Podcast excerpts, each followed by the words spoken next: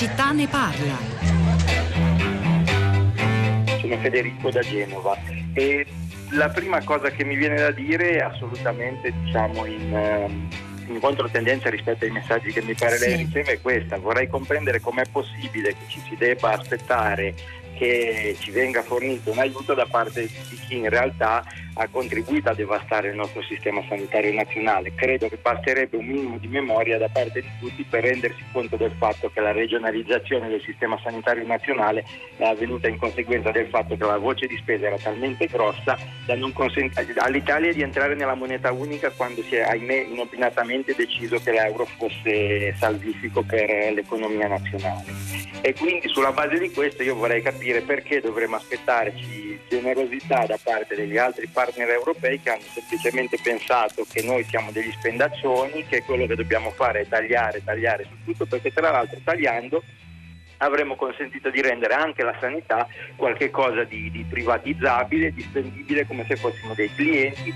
e non degli utenti che hanno dei diritti.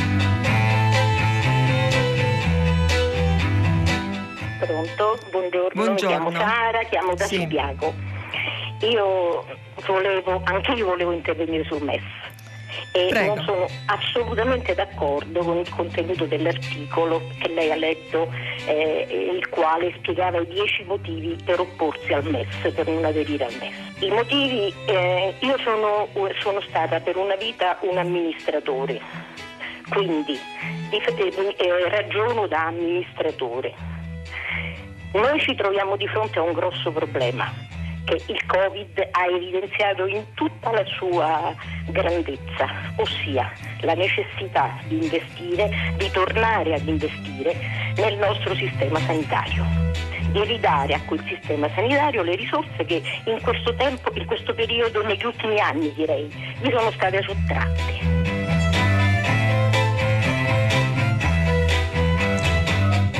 Sono le 10, 2 minuti, 40 secondi quasi, una buona giornata da Pietro del Soldà, benvenuti a tutta la città ne parla. Allora, il dibattito MES sì, MES no, accettare oppure no, il prestito di 37 miliardi circa del meccanismo europeo di stabilità eh, ha entrato dentro anche, l'avete capito, il, il nostro filo diretto di prima pagina, non da oggi per la verità, eh, lo stesso dibattito che sta mettendo in queste ore in fibrillazione la maggioranza di governo e che non è nuovo. Eh, ricordo distintamente che poco meno di un anno fa, l'inverno scorso, dedicammo una puntata a uno scontro altrettanto forte su questo acronimo che soltanto in Italia acquisisce una temperatura politica così alta, quando ancora la pandemia da Covid-19 era eh, del tutto ignota. E oggi le- i termini del discorso sono diversi, ormai lo sappiamo, ci hanno raccontato in tanti modi eh, gli esponenti politici, commentatori, che questo eh, MES di cui oggi si parla è qualcosa di diverso da quello strumento nato nel 2012 per prestare denaro ai paesi europei in difficoltà finanziaria, cioè serve ancora questo, ma con delle condizionalità, assicurano vari esponenti politici, tra i quali soprattutto direi il segretario Dem Nicola Zingaretti ieri dalle pagine del Corriere della Sera, condizionalità molto più leggere e poi finalizzato soltanto al rafforzamento, miglioramento, riforma del nostro sistema sanitario. Eh, noi oggi cerchiamo di, di farci mh, spiegare un po' meglio come stanno le cose, senza aver la pretesa di arrivare a darvi una soluzione, insomma, ascoltando eh, voci diverse. Prima però il nostro numero, i nostri recapiti 335 56 34 296, scriveteci via sms, via whatsapp, domande, dubbi commenti, quello che volete, i vostri messaggi noi li gireremo ai nostri ospiti che sono Carlo Cottarelli, buongiorno, benvenuto Buongiorno, grazie. Economista, direttore dell'Osservatorio sui conti pubblici dell'Università Cattolica, già commissario per la revisione della spesa, è stato anche direttore del Dipartimento Finanze a Fondo Monetario Internazionale. Stefano Fassina, buongiorno, benvenuto anche a lei. Buongiorno, grazie. Economista, deputato anche lui che sostiene di un partito che sostiene la maggioranza, cioè l'EU, anche lui ha alle spalle un passato, se non sbaglio, al Fondo Monetario Internazionale, in grandi organismi, è stato anche ehm, eh, al governo al, di Castello Economico qualche anno fa e però come sentirete è esponente oggi nonostante appartenga alla maggioranza e alla parte sinistra della maggioranza di una posizione eh, diversa, sicuramente diversa da quella riassunta ieri da Zingaretti nei suoi dieci punti. Eh, Carlo Cottarelli, io inizio inizierei da lei, chiedendole, visto che lei ha poi sempre mantenuto uno sguardo doppio, diciamo, di uomo che ha, ha lavorato a lungo fuori dall'Italia e il nostro paese lo guarda con interesse e partecipazione, ma insomma inquadrandolo spesso in un contesto più ampio. Eh, ha senso questo dibattito? Questa, questa, addirittura si parla di possibilità di crisi di governo qualora insomma, sì, il PD non tornasse indietro sulla richiesta di accettare quel prestito e dall'altra parte i 5 Stelle che continuano fermi in una posizione di netta contrarietà. No, dunque eh, dal punto di vista oggettivo non, non, ha senso nel senso che si può andare avanti senza il MES, si può andare avanti col MES. Io credo che il MES vada preso, ma chiaro che si può andare avanti anche senza il MES. C'è un vantaggio finanziario, non, che non, che non vedo perché non lo si debba eh, sfruttare, insomma sono state fatte tante obiezioni. Le più frequenti ultimamente sono che eh, se si prende i prestiti del MES che sono privilegiati, cioè vengono pagati prima nel caso ci sia una bancarotta, allora gli altri che prestano all'Italia richiederebbero un tasso di interesse più alto, ma insomma, a parte le questioni teoriche che secondo me non rendono valida questa posizione e che ci sono, poi si tratta di 36 miliardi rispetto a un debito totale di 2.600 miliardi, che differenza volete che faccia per gli altri detentori di BTP se ci sono 36 miliardi di prestiti eh, privilegiati. Fra l'altro la presenza di un prestatore a lungo termine con il MES rende più stabile anche la base degli investitori, quindi al margine rende meno facile una bancarotta, meno probabile una bancarotta. Senta, è, è, è, è, vero o no che diciamo, il MES di cui oggi si parla è qualcosa di molto diverso da quello che, del 2012, quando questo strumento nacque, quando eravamo l'Europa era ancora dentro una tempesta economico-finanziaria di natura mo- molto diversa da questa. Eh, è vero o no che si tratta, per usare una formula giornalistica, di un MES light?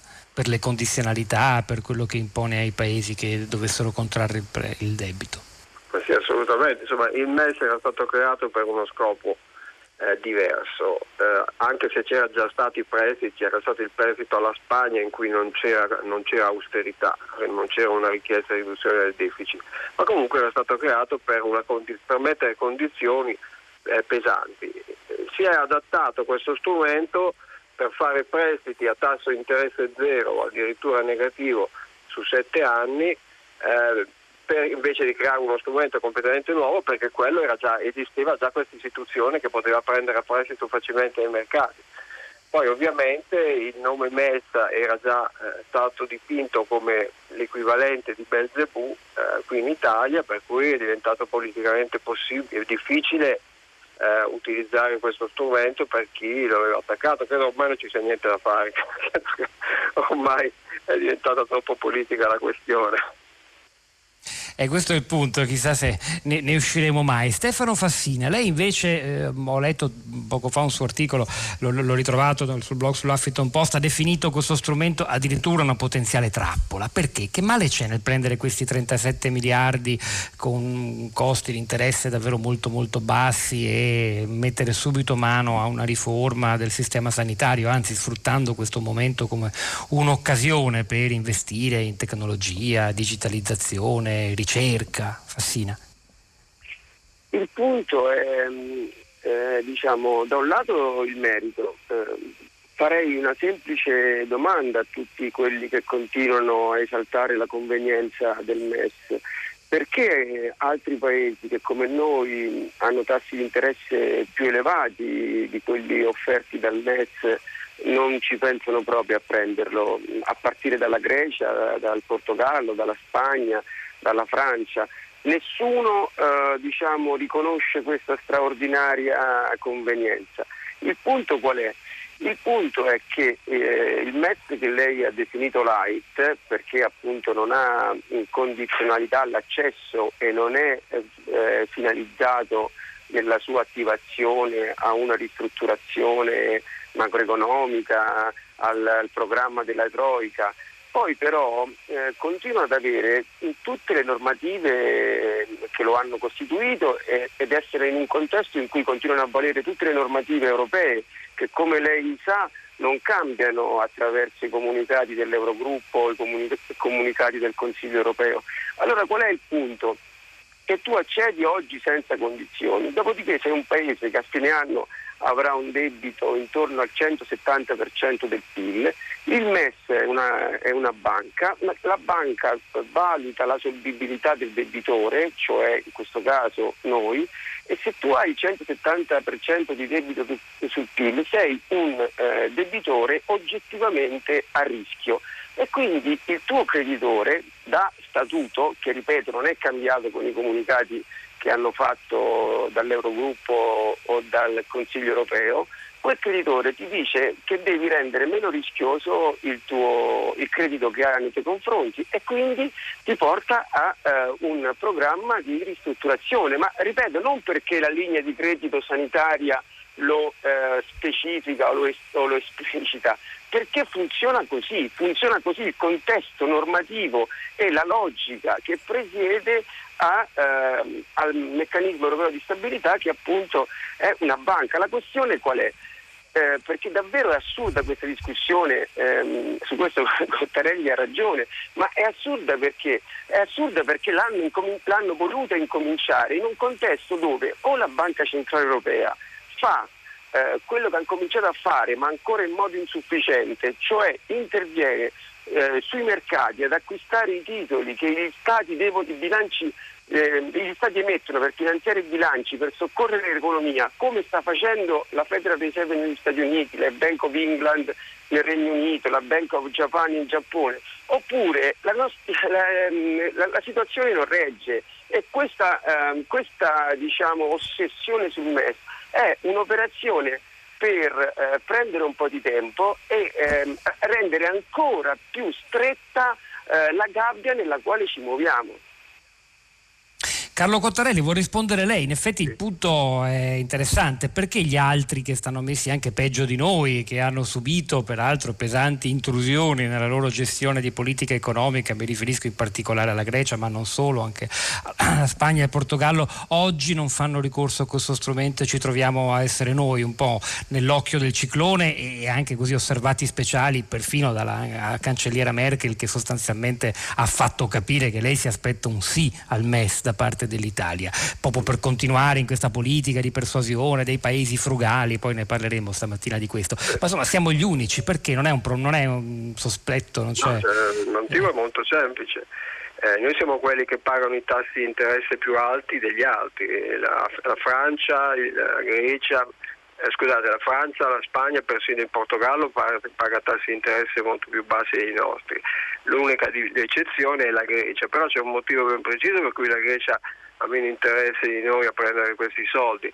Quest'anno, al netto dei soldi che la Grecia riceve dalla Banca Centrale Europea con acquisti di titoli eh, di Stato, ha poco bisogno di emettere titoli a lungo termine perché ha pochi titoli a lungo termine che giungono in scadenza quest'anno proprio perché la Grecia in passato si è molto indebitata verso le istituzioni europee con scadenze lunghissime, il debito verso l'Europa della Grecia scade nel 2057, quindi emettono poco quest'anno. Siamo noi che emettiamo 300, più di 300 miliardi di titoli a lungo termine e per, e per, cui noi potremmo risparmiare emettendo meno di questi titoli. Per la Grecia è molto meno rilevante questo fatto. Sul fatto che poi possano essere introdotte dopo uh, delle condizioni non credo proprio che sia possibile. Si potrebbe per essere sicuri avere un impegno del MES scritto nel momento in cui si fa il prestito, per cui le condizioni non saranno più introdotte nessun'altra condizione. E anche nel caso poi ci fosse una qualche scappatoia legale, il peggio che potrebbe succedere a quel punto è che il MES smette di erogare i prestiti, ma intanto i soldi che ce li ha dati ce li ha dati. Fassina questa ipotesi magari appunto di sottoscrivere qualcosa che rassicuri ancora di più le parti più contrarie del nostro paese al, al MES, questa cosa che dice Cottarelli che in effetti non si ritrova granché sui giornali ma è molto interessante? Ma intanto ehm, le farebbe cambiare parere? Ma no, non, non, mi farebbe cambiare parere per due ragioni. Una eh, giuridica, i trattati internazionali valgono, il, ehm, per, per, o si cambiano o continuano a valere, non ci sono scorciatoie. Quindi lo statuto del MES continua a valere, il Tupac che è un regolamento ehm, europeo continua a valere, il fatto di stabilità e crescita continua a valere, quindi eh, il contesto giuridico continua a valere. Secondo, insisto, la questione non è eh, diciamo, affrontabile guardando questa linea di credito cosiddetta sanitaria. La questione è che noi, insisto, avremo un debito al 170% del PIL. In quel contesto o interviene in modo significativo la Banca Centrale Europea e sterilizza, cioè eh, tiene dentro i bilanci delle banche centrali nazionali i titoli che si è comprato in questi anni, oppure noi facciamo default, MES o non MES, e il MES è solo uno strumento che ci ingabbia ancora di più. Mm, qua si, si, omette completamente il contesto eh, macroeconomico e di finanza pubblica dove ci collochiamo, si fa una discussione come dire, circoscritta a un pezzo specifico senza, senza vedere il quadro dove, dove si inserisce è il quadro che mh, a, a, regole eh, vigenti e non cambiate, insisto, dai comunicati, ci porta a un ehm, programma di ristrutturazione macroeconomica, è un programma della Troica e poi ehm, chiudo. Per quanto riguarda gli altri paesi, non hanno tassi di interesse eh, elevati come l'Italia, ma la Spagna ha tassi di interesse molto più elevati di quelli del MES, il Portogallo ha tassi di interesse molto più elevati, risparmierebbero anche loro qualche eh, centinaia di miliardi all'anno o, o comunque qualche, un, magari un punto di, del loro PIL all'anno. Il punto è che ehm, questa operazione è finalizzata a eh, mettere ancora più strette le briglie intorno a quella scarsa autonomia di politica economica che è rimasta all'Italia, perché poi l'anno prossimo, quando avrai quel debito così alto e, e ri, ehm, verranno riattivate le regole eh, del patto di stabilità e crescita, del fiscal compact, noi soffocheremo e eh, stare dentro al MES indebolirà la nostra posizione negoziale rispetto a... È stato chiarissimo Fassina, voglio, voglio, Voglio, voglio por, sottoporre, prima di lasciarlo andare, questo, un'ultima domanda a Cottarelli, perché insomma l'idea che ci troviamo con un debito che sale al 170% e poi l'anno prossimo, speriamo, le cose tornano alla normalità, il che significa anche che ritorna in vigore il patto di stabilità con tutte le sue clausole e dunque ci troviamo noi strangolati dentro una gabbia, deprivati di, di, di sovranità nella politica economica e questo scenario dipinto da Fassina lei lo considera? Eh beh, ma senz'altro, ma quello non dipende dal fatto di essere finanziati dal MES, perché l'alternativa è o ci finanziamo dal MES o ci finanziamo dai mercati finanziari. Quello che determina l'aumento del debito è il deficit pubblico e noi sappiamo che quest'anno dovrà aumentare moltissimo.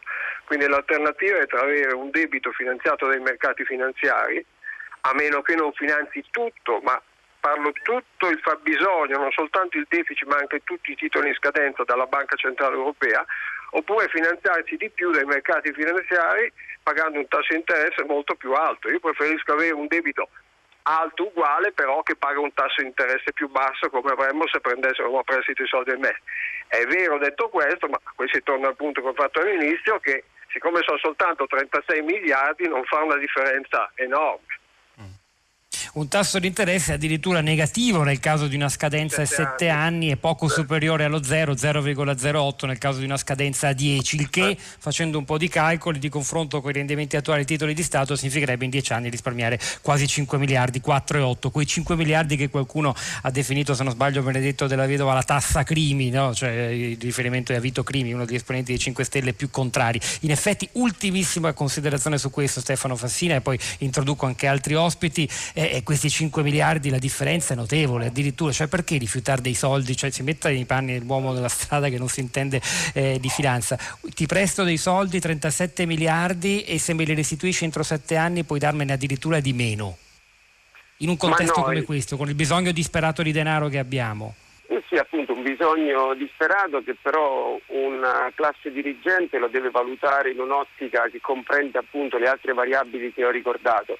E poi, nonostante l'affermazione iniziale che ha fatto eh, il professor Cottarelli, il debito MES è un debito privilegiato che può avere un effetto eh, diciamo, di eh, far innalzare il tasso di interesse sul debito rimanente. Le dico solo che se aumentasse soltanto dello 0,1% eh, il tasso di interesse sugli altri titoli che mettiamo ogni anno, che sono circa 350-400 miliardi, eh, quel risparmio annuale che hai attraverso il MES verrebbe eh, compensato da un aumento che, di tassi di interesse che pagheresti sui 400 miliardi. Lo 0,1% sui 400 miliardi fa appunto i 400 milioni che si risparmierebbero ogni anno sul MES. Quindi alla fine sul piano eh, diciamo, finanziario è sostanzialmente rilevante o rischia di essere irrilevante, ma ti rende ancora più debole rispetto a obiettivi di finanza pubblica che rimangono vigenti perché i trattati sono tutti vigenti, rispetto ai quali invece devi fare una battaglia per cambiarli, perché noi non potremo arrivare al pareggio di bilancio nei prossimi tre anni con il debito che eh, accumuliamo a fine, a fine anno. Fassina, lei è un deputato della maggioranza, potrebbe cadere il governo su questo? Lei da parlamentare toglierebbe il suo sostegno? Se il ah, Conte decidesse di seguire le indicazioni del PD e quindi accettare i soldi del MES? Non, non, voterei, non voterei l'accesso al MES e sono sicuro che con me non lo farebbero una parte dei deputati del Movimento 5 Stelle. Spero che il Partito Democratico ehm, si renda conto che una, sarebbe una forzatura irresponsabile. Per quanto mi riguarda, dopo questo governo ci sono le elezioni. Chiudiamo qui questa pagina dedicata al, a prenderli oppure no questi soldi e proviamo ora a fare un passo in più. Immaginiamo di prenderli e di decidere che cosa fare. Sappiamo che l'unico vincolo è eh, andare a contrastare le conseguenze dirette e indirette della crisi sanitaria che ci ha travolto. Questa mattina sulle pagine del Messaggero eh, Gianfranco Viesti, l'economista Gianfranco Viesti, traccia alcune linee possibili eh, di riforma del nostro sistema sanitario sanitario, insistendo peraltro su un aspetto, professor Viesti, buongiorno e benvenuto, che insomma lei è molto caro, quella dell'eccessiva differenza, disuguaglianza tra nord e sud. Viesti, ben ritrovato. Buongiorno a lei. Insegna eh, economia sì. all'Università di Bari. Mi lasci salutare anche un altro ospite per Prego. parlare appunto di come prendere in mano il sistema sanitario e magari usare questi soldi, questi 37 miliardi. Francesco Ripa di Meana, direttore generale dell'IFO, l'Istituti Fisioterapici Ospedalieri, presidente della Federazione Italiana Aziende Sanitarie e Ospedaliere, la FIASO. Buongiorno e benvenuto anche a lei. Buongiorno, grazie dell'invito. Allora, Viesti, eh, si potrebbe arginare quella deriva di, di, di, di frammentazione che, che, sta alla base peraltro della nostra eh, sanità regionale?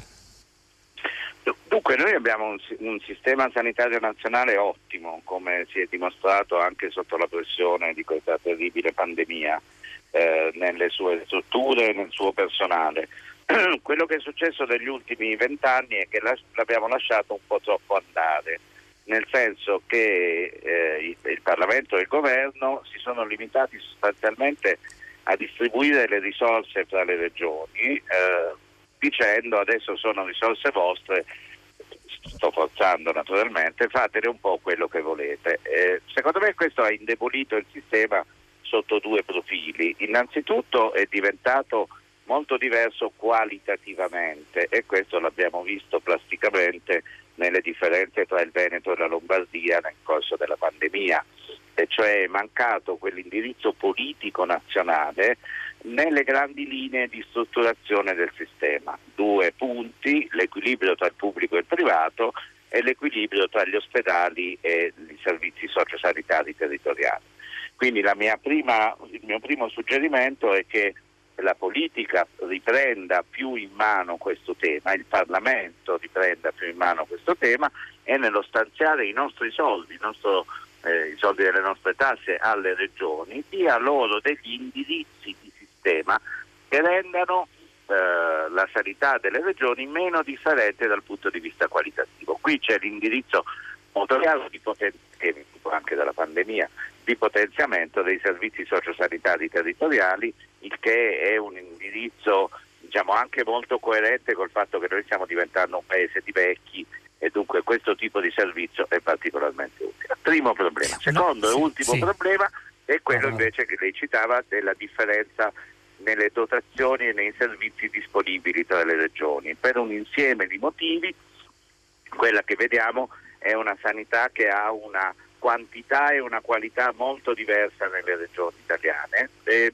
io mi limito a osservare che questo non è un problema dei calabresi che sono una regione eh, con le condizioni peggiori, ma è un problema di tutti gli italiani, ce l'ha dimostrato la pandemia, se la sanità non funziona in Calabria è un problema anche per i veneti e i piemontesi. Allora vi suggerivo che eh, questo è il momento per fare diciamo, un, un, intervento che tenda a rendere queste dotazioni strumentali, le dotazioni di personale e la qualità dei servizi più paragonabile tra le diverse regioni. Insomma, non ci limitiamo a fotografare l'esistente, ma proviamo ad essere un po' ambiziosi da questo punto di vista.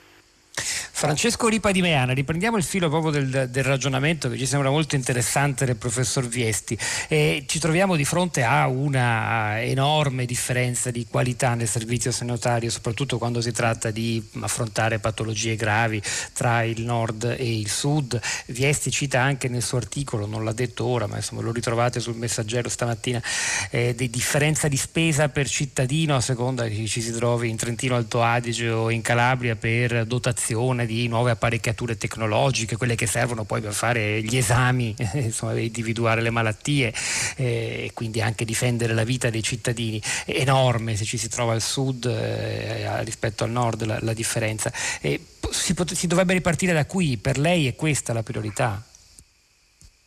Appianare questo divario? Io rappresento un osservatorio intermedio, noi sì. 140 iscritti eh, alla FIASO eh, sono i due terzi delle 180 aziende sanitarie italiane. Quindi ho un osservatorio che guarda ai direttori generali, al management di tutte le regioni e spesso lavora per il passaggio delle buone pratiche da un'azienda all'altra e quindi anche da una regione all'altra eh, peer to peer, cioè a livello di azienda. Eh, non dobbiamo dimenticare che da vent'anni e più eh, la sanità italiana è basata, ha, ha scelto di basarsi su un'organizzazione aziendale che significa sostanzialmente non un'azienda privata, ma di fare organizzazione basata su obiettivi, eh, ricerca di risultati. Questo ha cambiato eh, le differenze tra il nord e il sud. Le reti tempo dipendenti, mi riferisco al trauma, mi riferisco all'infarto, mi riferisco all'ictus, non sono così differenti, lo erano molto di più vent'anni fa, perché queste diciamo, tecnologie eh, tempodipendenti si sono diffuse in tutta Italia. Se noi guardiamo i letti di oncologia e gli interventi di oncologia al sud rispetto al nord vent'anni fa e adesso è molto diverso. Cioè, magari in maniera focale, magari anche con delle differenze all'interno della stessa regione, per carità, quindi non sto dicendo che le differenze non ci sono, ma c'è un fiorire di eh, esperienze che vengono copiate eh, fra aziende che quindi rapidamente hanno reso possibile dei cambiamenti. Trovo un po' general generico dire sempre il gap del sud, perché effettivamente in questo periodo, per esempio, noi tutti abbiamo dovuto lavorare, come tutti i direttori generali, per modificare rapidissimamente eh, la rete eh, ospedaliera, no? per cambiare, costruire dal nulla letti di terapia intensiva perché il sistema è stato molto sobrio, come dicono adesso la parola frugale per tutti questi anni e ha speso troppo poco e quindi abbiamo dovuto, non avevamo granché riserve, abbiamo dovuto fare, però non c'è una differenza tra come questa cosa è avvenuta al nord e al sud, anzi direi che lei ha parlato di differenze tra due regioni limitrofe del nord e addirittura governate da uh, una stessa maggioranza. Quindi io credo che il radicamento regionale, che oramai darebbe scontato, scusate, c'è stato il referendum, io non voglio schierarmi tra quelli che dicevano che era meglio, era peggio, io sono uno, il management non si lamenta, il management fa e fa nelle condizioni che ci sono. Credo che la regionalizzazione è un dato di fatto.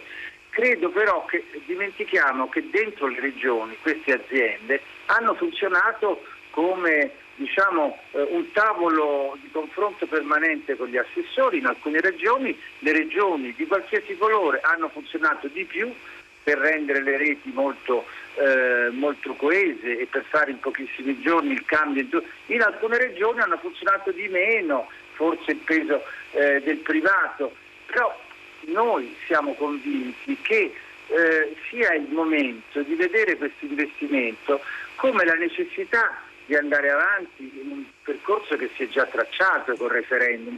Io non credo che sarebbe utile aprire un dibattito sul MES per far cambiare il Servizio Sanitario Nazionale. E invece lei i soldi, immaginiamo, Riparimeana, di averli già sul tavolo, in mano, e, e dovesse decidere lei dove allocarli, dove li metterebbe? Su cosa punterebbe Guardi, subito? In questi anni, eh, lei sa, eh, l'abbiamo detto varie, varie volte, che non ci sono stati aumenti del fondo, se non aumenti veramente irrisori e questo ci ha reso frugali, io uso mai questa parola che mi piace, ci ha reso frugali a volte addirittura esageratamente. Allora, ci sono due cose che piangono in questo momento. Uno che questa frugalità ci ha tolto la possibilità di fare degli investimenti ed è stata poi fatta una legge, la 118, dieci anni fa, in cui ci hanno impedito di fare qualsiasi investimento da bilancio e gli investimenti con le leggi eh, che fanno delle grandi opere pubbliche, come tutti dicono, si usano con una velocità pari a 6-8 anni per costruire non solo un ospedale ma anche un nuovo eh, reparto di radioterapia. E quindi diciamo c'è un problema di investire sull'innovazione e io come presidente di Piaggio tre anni fa dicevo ci sarebbe bisogno per dieci anni un fondo di 5 miliardi che ogni anno fosse destinato solo all'innovazione. Perché dico questo? Perché i soldi che stanno arrivando adesso sulla sanità sono soldi che forse l'anno prossimo non potremo replicare. E quindi è molto pericoloso dire abbiamo aumentato e poi l'anno prossimo senza il Covid magari ritrovarci a dover tagliare. Allora io credo che un fondo di investimenti straordinario, come rappresentano questi 37 miliardi che possono essere spalmati su 7-8 anni, io credo che è un elemento che rassicura la possibilità di fare degli aumenti anche sul personale, gli infermieri territoriali, eh, il tracciamento dei pazienti Covid, la cronicità e liberare i nostri bilanci delle spese straordinarie di investimento e di innovazione che potremo mettere tutti sul MES. Se noi aumentiamo di 2-3 miliardi, anche di 5 miliardi, e l'anno prossimo non ci saranno, noi avremo fatto una scelta suicida. Quindi noi, io credo che noi abbiamo bisogno di un fondo strutturale per l'innovazione e il MES mi sembra che si adatti molto a questo. Ecco. Professor, professor Gianfranco Viesti, d'accordo, potrebbe essere questo il primo punto, la prima Dunque, voce? Eh, sì, tanti elementi. Eh, sicuramente uno sforzo concentrato di investimento e di innovazione coerente anche con le risorse che arrivano, che sono una tantum, e con eh, le necessità di ammodernamento del sistema. Eh, io torno però eh, diciamo, alle due elementi cornice nel quale questo tipo di scelta eh, andrebbe inserito. Il primo non è di togliere la sanità alle regioni, mi pare eh, innanzitutto totalmente impraticabile politicamente, ma quello di avere dire, degli indirizzi di sistema da parte del Parlamento eh, che rendano eh, le differenze delle scelte che si fanno a livello locale meno forti, a livello regionale, meno forti di quelle che sono avvenute negli ultimi anni, perché questo ci consente di tutelare meglio la salute degli italiani anche indipendentemente da dove vivono, avere delle garanzie di servizio che siano più simili. E il secondo è diciamo, il recupero di questi gap. Ora un punto interessante è certamente che la situazione è molto diversificata tra aziende sanitarie all'interno delle regioni. Come al solito il nord ha degli standard un po' più elevati e un po' più simili, al sud c'è molta differenza nella qualità, il che è anche molto interessante perché significa che anche al sud si fa tantissima ottima sanità e, il problema è alzare il livello medio del sistema. Da questo punto di vista io inviterei molto a guardare ai cittadini e non agli amministratori, e cioè a evitare lo scontro fra territori dai più a me, non dai più a me, e avere invece dei criteri che guardino la salute dei cittadini, perché la lezione più tragica che abbiamo imparato da questa terribile pandemia è che siamo tutti nella stessa barca in un paese unito nel quale si circola liberamente, le condizioni di salute degli uni influenzano le condizioni di salute degli altri, non è un fatto locale. E quindi tendere a rendere eh, la qualità dei servizi, eh, per esempio di assistenza domiciliare o dei servizi territoriali tra le regioni più simili, mi sembra una, e migliori, mi sembra un obiettivo che tutto il Paese si potrebbe dare. Eh, un interesse a... di tutti. Un interesse di tutti, sì, e questo è il punto chiave, cioè che la sanità in Calabria non funziona noi siamo abituati a pensare che questo è un problema dei calabresi, sono fatti loro. Non è così, è un problema. Non è vero, la pandemia ci ha insegnato come un focolaio anche molto lontano da casa nostra può essere un problema per noi, quindi abbiamo davvero toccato con mano cosa significhi stare tutti nella stessa situazione, nella stessa barca. Viesti e Riparimeana, grazie, grazie per ora. Noi continuiamo, continuiamo ora con un brano musicale leggendario a proposito dell'impossibilità di trovare un punto di accordo. Eh, c'è proprio il problema in questo momento della maggioranza di governo sul, sul MES, un punto fermo, una soluzione condivisa nel vortice delle possibilità. Il brano è un classico di Franco Battiato, 1981, centro di gravità permanente.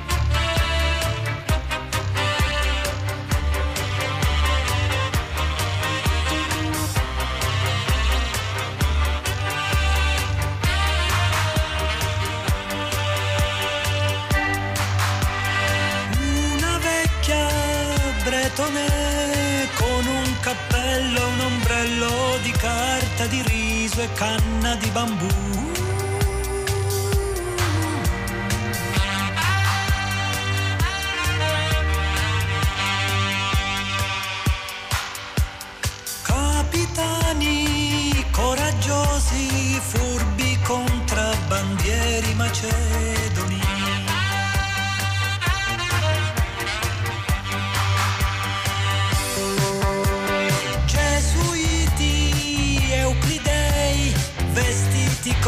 Dei bonzi per entrare a corte degli imperatori della dinastia dei Ming.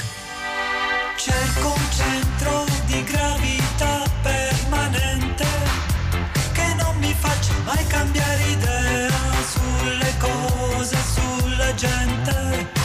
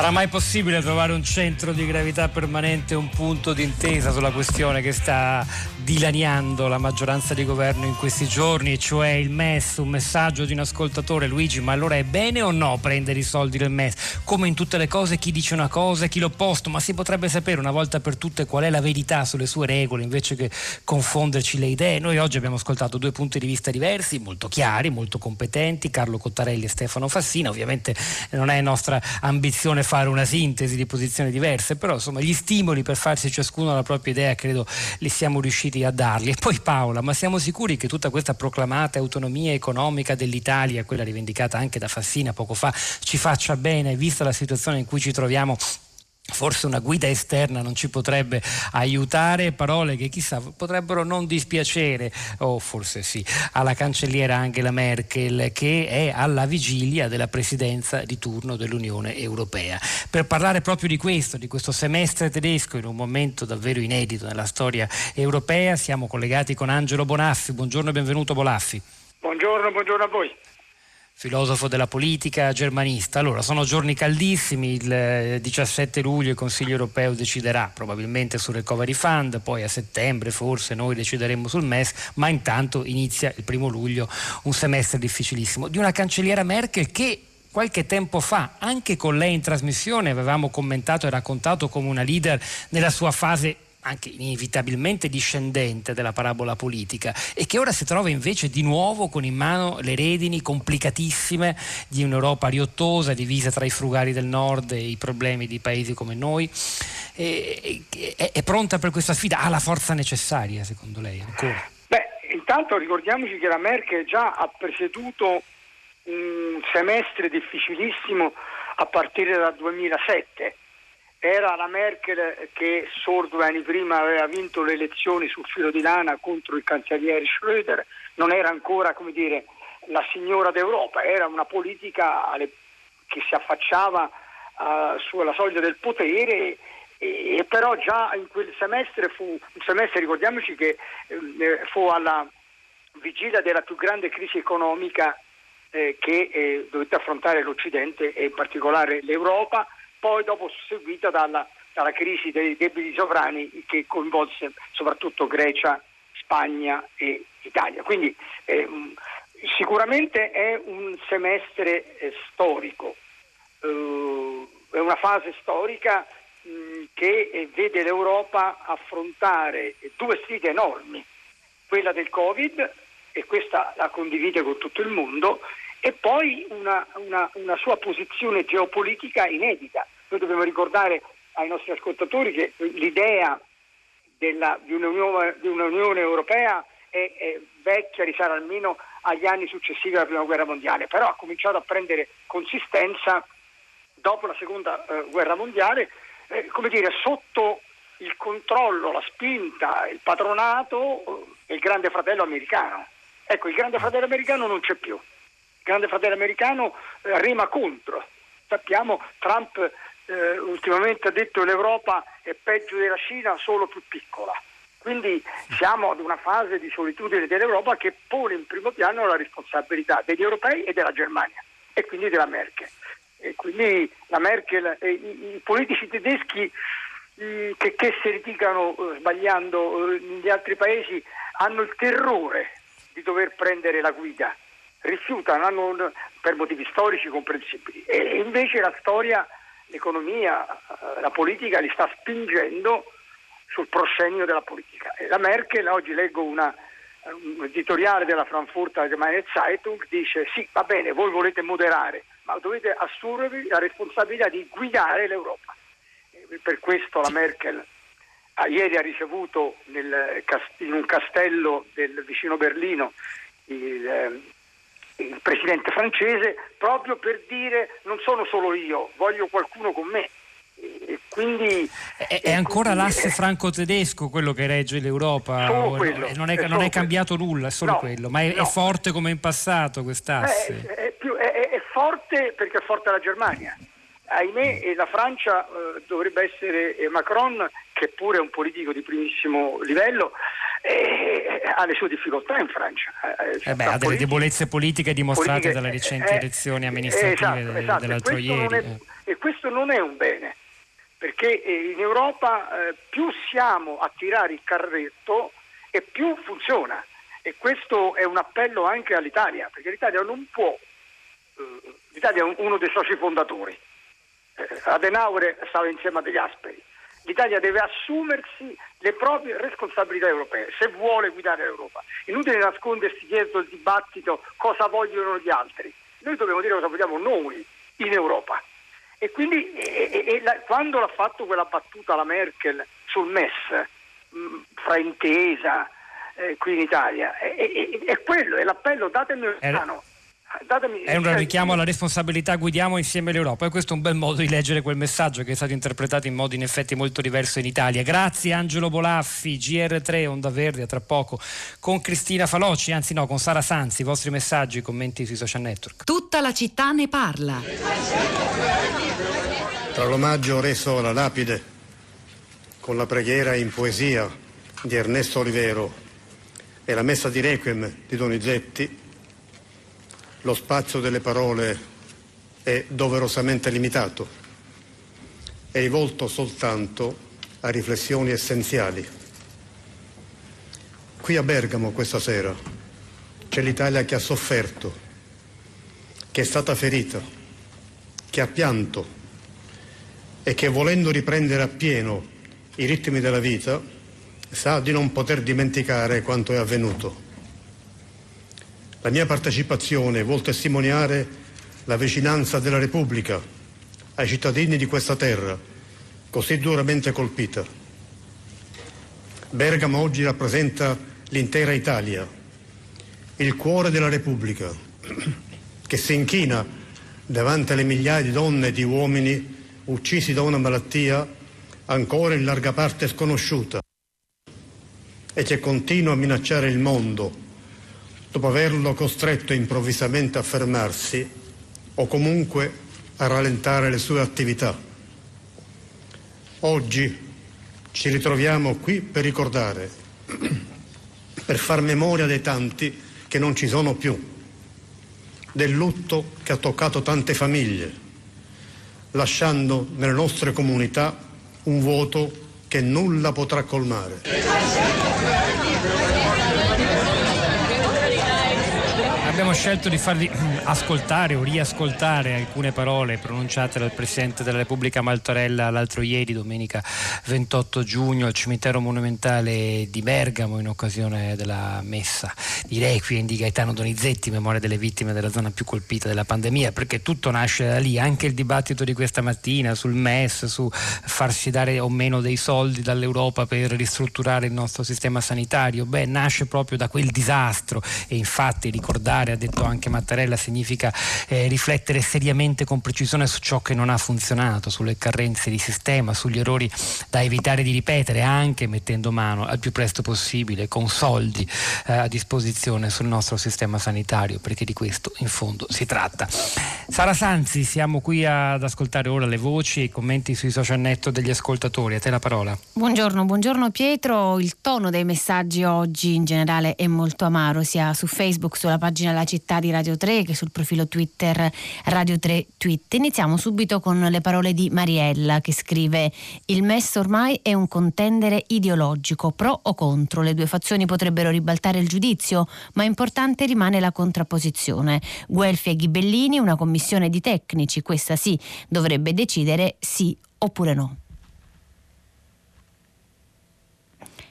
Continuiamo ancora con i messaggi, andiamo invece con oh, Giuliana e Giuliana dice perché non chiediamo agli italiani di prestare soldi, seppure a un tasso molto basso, che verranno restituiti in dieci anni, persino in favore dei nipoti come investimento per loro. Siamo già troppo indebitati, scrive Giuliana, un po' di orgoglio nazionale non guasterebbe anche per dare un'immagine di un paese più positivo.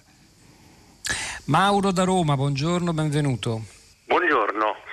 Sì, io ho mandato un messaggio così, un po' con un ingenuamente diciamo con, facendo un confronto da cosa farebbe un padre di famiglia se chiedere o non chiedere un prestito. Perché un prestito è comunque un prestito che ti indebita se ti servono dei soldi per fare qualcosa di importante chiedi questo prestito. Quello che preoccupa è che non si capisce bene che cosa ci si deve fare con questi soldi. Anche i vostri eh, invitati chi diceva una cosa chi diceva dobbiamo fare l'innovazione chi dobbiamo fare qua chi dobbiamo fare di là. Questa cosa è pericolosissima.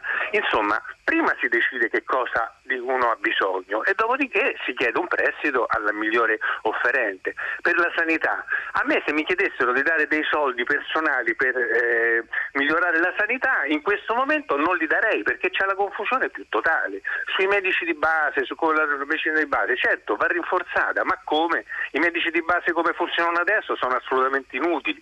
Un conto se abbiamo un, un modello come c'è in, in, tanti altri paesi di piccole unità che fanno anche un minimo di, di specialistica, elettrocardiogrammi, delle cose, ma noi qui abbiamo dei medici di base che sono assolutamente inutili, qualsiasi cosa c'hai, anche un po' di cerume in un orecchio un bambino lo mandano immediatamente dall'odorino. Quindi dobbiamo anche mm, avere non idee dimentichiamoci ecco. Mauro da Roma eh. ne sono morti parecchi la, durante la pandemia ah, di sì, medici certo, di base ne noi, parecchi, noi ne abbiamo questo... ospitati tanti ma in certo, trasmissione certo, raccontando certo, il loro lavoro però, però il problema sanità, ecco. sì, so in, in, in linea parlando. generale Eh, sì, però sì, anche sì, bene. sulle altre infrastrutture, ma magari avessimo l'idea ieri su cosa volessimo fare. Se a me mi chiedessero vuoi dare tu un prestito per migliorare le, le metropolitane di Roma, ma come no? Io darei tutti i miei risparmi per questa cosa qua, ma magari allora sì, prendiamo i soldi perché Roma fa schifo.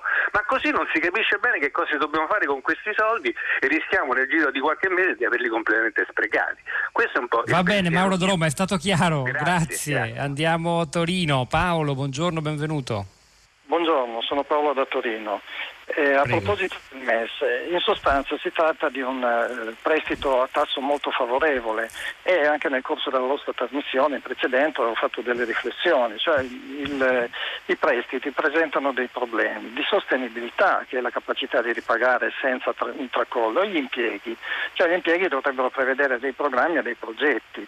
Una mancanza dei programmi e progetti causa inevitabilmente un, un indebolimento del Paese, sia dal punto di vista interno, per quanto riguarda lo sviluppo economico e dal punto di vista sociale, e soprattutto in ambito internazionale.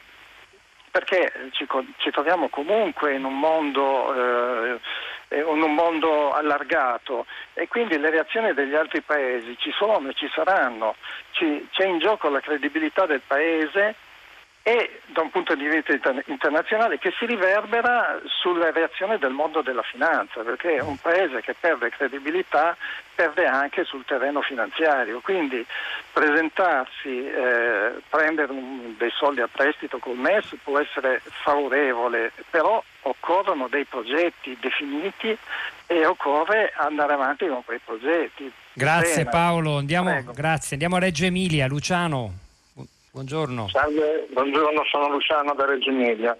Volevo far presente che esiste un'alternativa sia al MES che a affidarsi ciecamente ai mercati e che è stata proposta da giusti anche economisti. In particolare sono i BTP Italia che sono neanche da inventare perché esistono già e anzi sono la sedicesima emissione che è stata fatta recentemente. La loro caratteristica la possono acquistare soltanto cittadini italiani.